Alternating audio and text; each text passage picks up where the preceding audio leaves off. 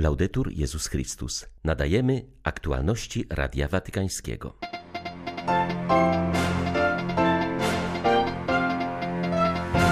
Cechowała go wielka otwartość na ludy, ich kultury oraz zmysł powszechności Kościoła. Tak mówił podczas mszy pogrzebowej o kardynale Józefie Tomko, dziekan kolegium kardynalskiego, kardynał Giovanni Battista Re. Zwierzchnik ukraińskich grekokatolików, dodając otuchy rodakom, mówił, że tylko razem można pokonać wroga.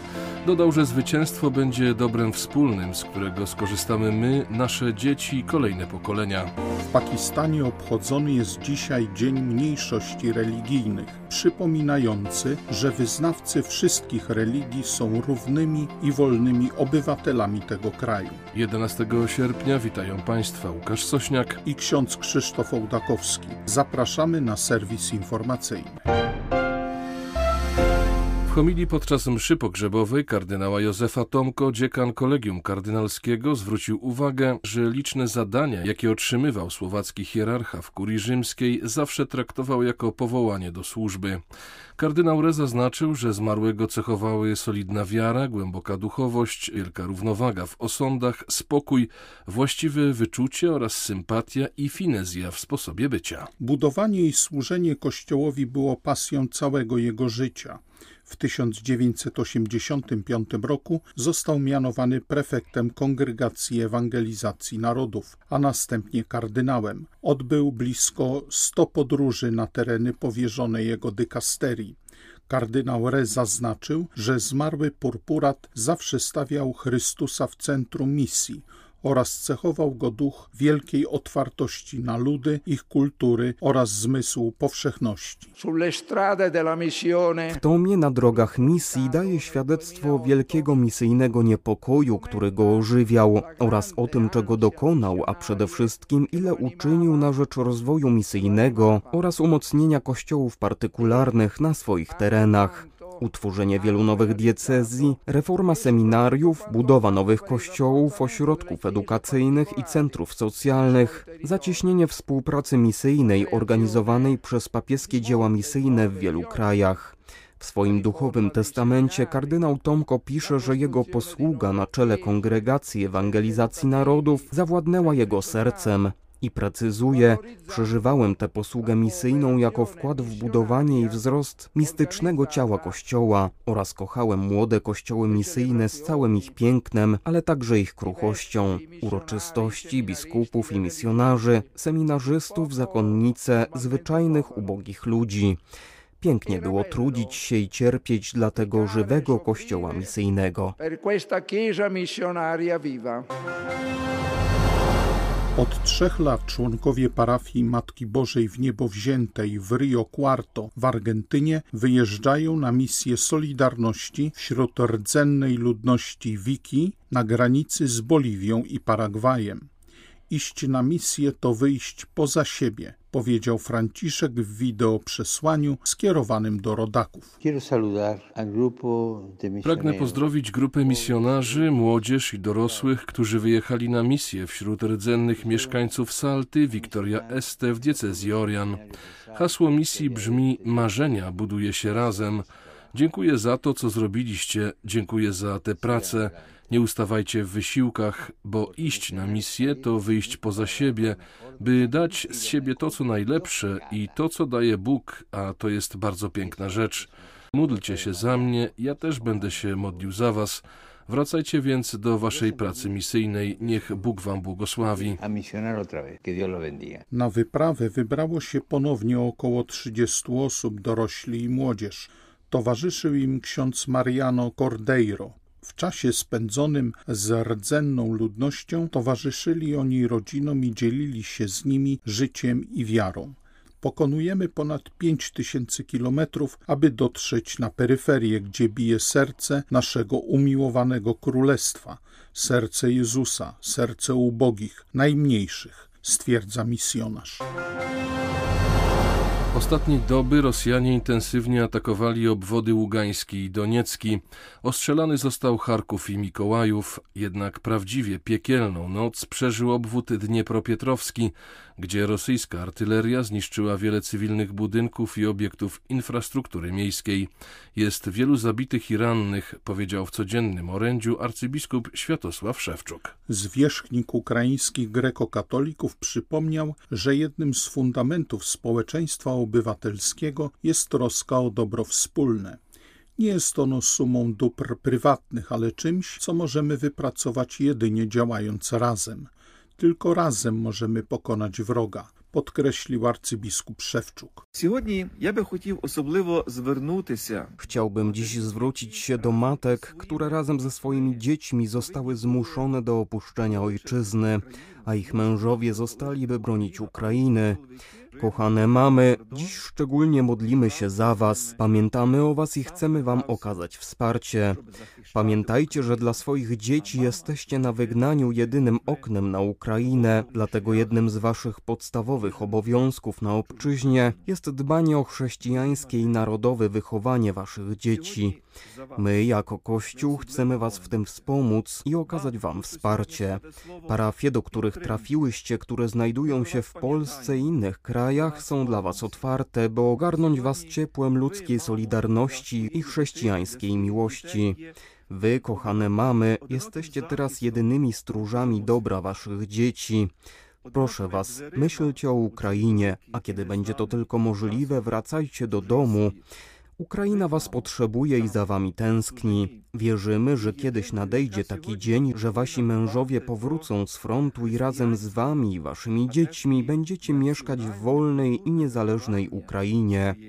Boże, pobłogosław nas swoim niebiańskim pokojem. Niebesnym myrom. Meksyk modli się o cudowne ocalenie dziesięciu górników, którzy w wyniku wypadku w kopalni zostali uwięzieni pod ziemią. Do tragedii doszło 3 sierpnia w stanie Coahuila. W akcję ratunkową zaangażowanych jest ponad 600 ratowników, podczas gdy trwa wypompowywanie wody z zalanych szybów. Prace wydobywcze spowodowały zawalenie się ściany tunelu, powodując zalanie trzech szybów. Pięciu rannym górnikom udało się wydostać, dziesięciu innych wciąż pozostaje uwięzionych pod ziemią. Warunkiem zejścia ratowników do szybów jest wypompowanie z nich wody. Akcja jest bardzo trudna.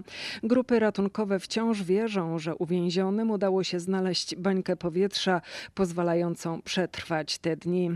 Mieszkańcy Meksyku śledzą akcję z wielką uwagą, pamiętając tragedię z 2006 roku, gdy w kopalni węgla zginęło 65 górników. W akcji ratunkowej udało się wówczas wydobyć jedynie dwa ciała. W tej sytuacji biskupi Meksyku wezwali wiernych do wytrwałej modlitwy i postu w intencji ocalenia górników. Ich życie oraz przeżywające trudne chwile rodziny uwięzionych zawierzyli wstawiennictwu Matki Bożej z Guadalupe. Władze nigeryjskiego stanu Ondo zatrzymały kolejnych podejrzanych o masakrę w dniu pięćdziesiątnicy. Jak przyznała policja, aresztowani są związani z państwem islamskim Afryki Zachodniej, czyli nigeryjską gałęzią ISIS, którą rząd od samego początku podejrzewał o zorganizowanie zamachu.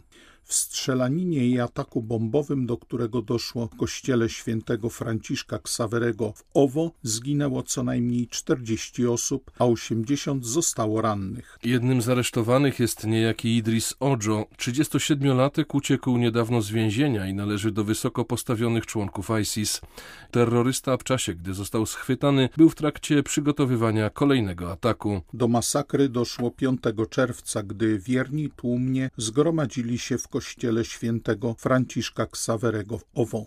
Napastnicy weszli do świątyni, odpalili ładunki wybuchowe i otworzyli ogień do zgromadzonych. Terroryści byli dobrze przygotowani. Część z nich już wcześniej wmieszała się w tłum wiernych, a inni zajęli pozycje przy wejściach i strzelali do uciekających. Choć Nigeria doświadcza przemocy od dziesięcioleci, to ostatnie lata przyniosły jej gwałtowny wzrost. Mordowanie i porywanie chrześcijan dla okupu jest codziennością. Od początku roku uprowadzono około 20 księży, kilku straciło życie. W czerwcu miały miejsce masowe masakry w kościołach na północnym zachodzie Nigerii. Temat przymusowych nawróceń na islam i tworzącej napięcia społeczne tzw. Tak ustawy o bluźnierstwie przeciwko Mahometowi stoi w centrum obchodzonego 11 sierpnia w Pakistanie Dnia Mniejszości Religijnych. Przy tej okazji przypomniano, że brak zdecydowanych działań ze strony pakistańskich władz sprawia, że między innymi chrześcijanie i hinduiści są w tym kraju powszechnie dyskryminowani. Łamanie praw przedstawicieli mniejszości religijnych wyraża się innymi w ograniczaniu im dostępu do edukacji oraz wielu miejsc pracy. Władze tolerują też przestępstwo porywania chrześcijańskich kobiet i zmuszania ich do poślubienia muzułmanów po wcześniejszej siłowej konwersji na islam. Przedstawiciele mniejszości religijnych nie są w stanie bronić się, aby uzyskać sprawiedliwość, mówi Peter Jacob, znany działacz na rzecz praw praw człowieka w Pakistanie. Wskazuje on, że istnieje pilna potrzeba wypracowania odpowiedniego ustawodawstwa chroniącego mniejszości. Potrzebne są także programy podnoszące świadomość społeczną na temat statusu mniejszości w tym kraju. Katolicy w Irlandii powoli wracają na trasy pielgrzymkowe, opustoszałe podczas pandemii COVID-19. W lipcu i sierpniu tysiące ludzi wraca na pątniczy szlak wiodący na Świętą Górę Irlandii. W 441 roku święty Patryk pościł tam przez 40 dni. Wąska ścieżka zwana Krok Patryk liczy 4 mile i wiedzie na wysokość 2,5 tysięcy stóp. Nierzadko pielgrzymi pokonują ten szlak boso. Do wybuchu pandemii kulminacyjna niedziela na przełomie lipca i sierpnia gromadziła 20 tysięcy pielgrzymów. W tym roku było ich nieco mniej, za to przybyli ze wszystkich stron Irlandii i nierzadko również spoza niej. Księża spowiadali nieustannie, a msze święte odprawiane były co godzinę. Jednym z charakterystycznych rytuałów pielgrzymów jest modlitwa osobista podczas okrążania obiektów na górze Rik. Kolejnym rytuałem jest wspinanie się po ostrych skałach z butami w plecaku. Katolickie media przytaczają świadectwo Michaela. To chyba mój dziesiąty raz, kiedy idę boso i szczerze mówiąc, nigdy się nie skaleczyłem. Jest to mój akt pokutny na pamiątkę dziadka, który został aresztowany na Croke Patrick 100 lat temu podczas irlandzkiej wojny domowej, wyjaśnił Michael dla Radia Watykańskiego Elżbieta Sobolewska-Farbotko, Radio Bobola, Londyn. Jedna z największych pieszych pielgrzymek i dwie z dalekich zakątków Polski dotarły dziś na Jasną Górę. Przybyły cztery diecezjalne kompanie Ełcka, Bielsko-Żywiecka, Krakowska i Elbląska. Niezwykle wymowne było tegoroczne wołanie o pokój idących przez ziemię oświęcimską, którzy jak zwykle, przechodząc obok murów byłego niemieckiego obozu, odprawili tam drogę krzyżową. Z modlitwą za Kościół, papieża i Polskę po raz 42 przyszli wierni archidiecezji krakowskiej. O to, żeby była jedność w naszym kościele, żeby było wzajemne zrozumienie. Jak powiedział ksiądz Jacek Pierwoła, główny koordynator w pielgrzymce krakowskiej, nie zabrakło także akcentu związanego z przyszłorocznymi Światowymi Dniami Młodzieży.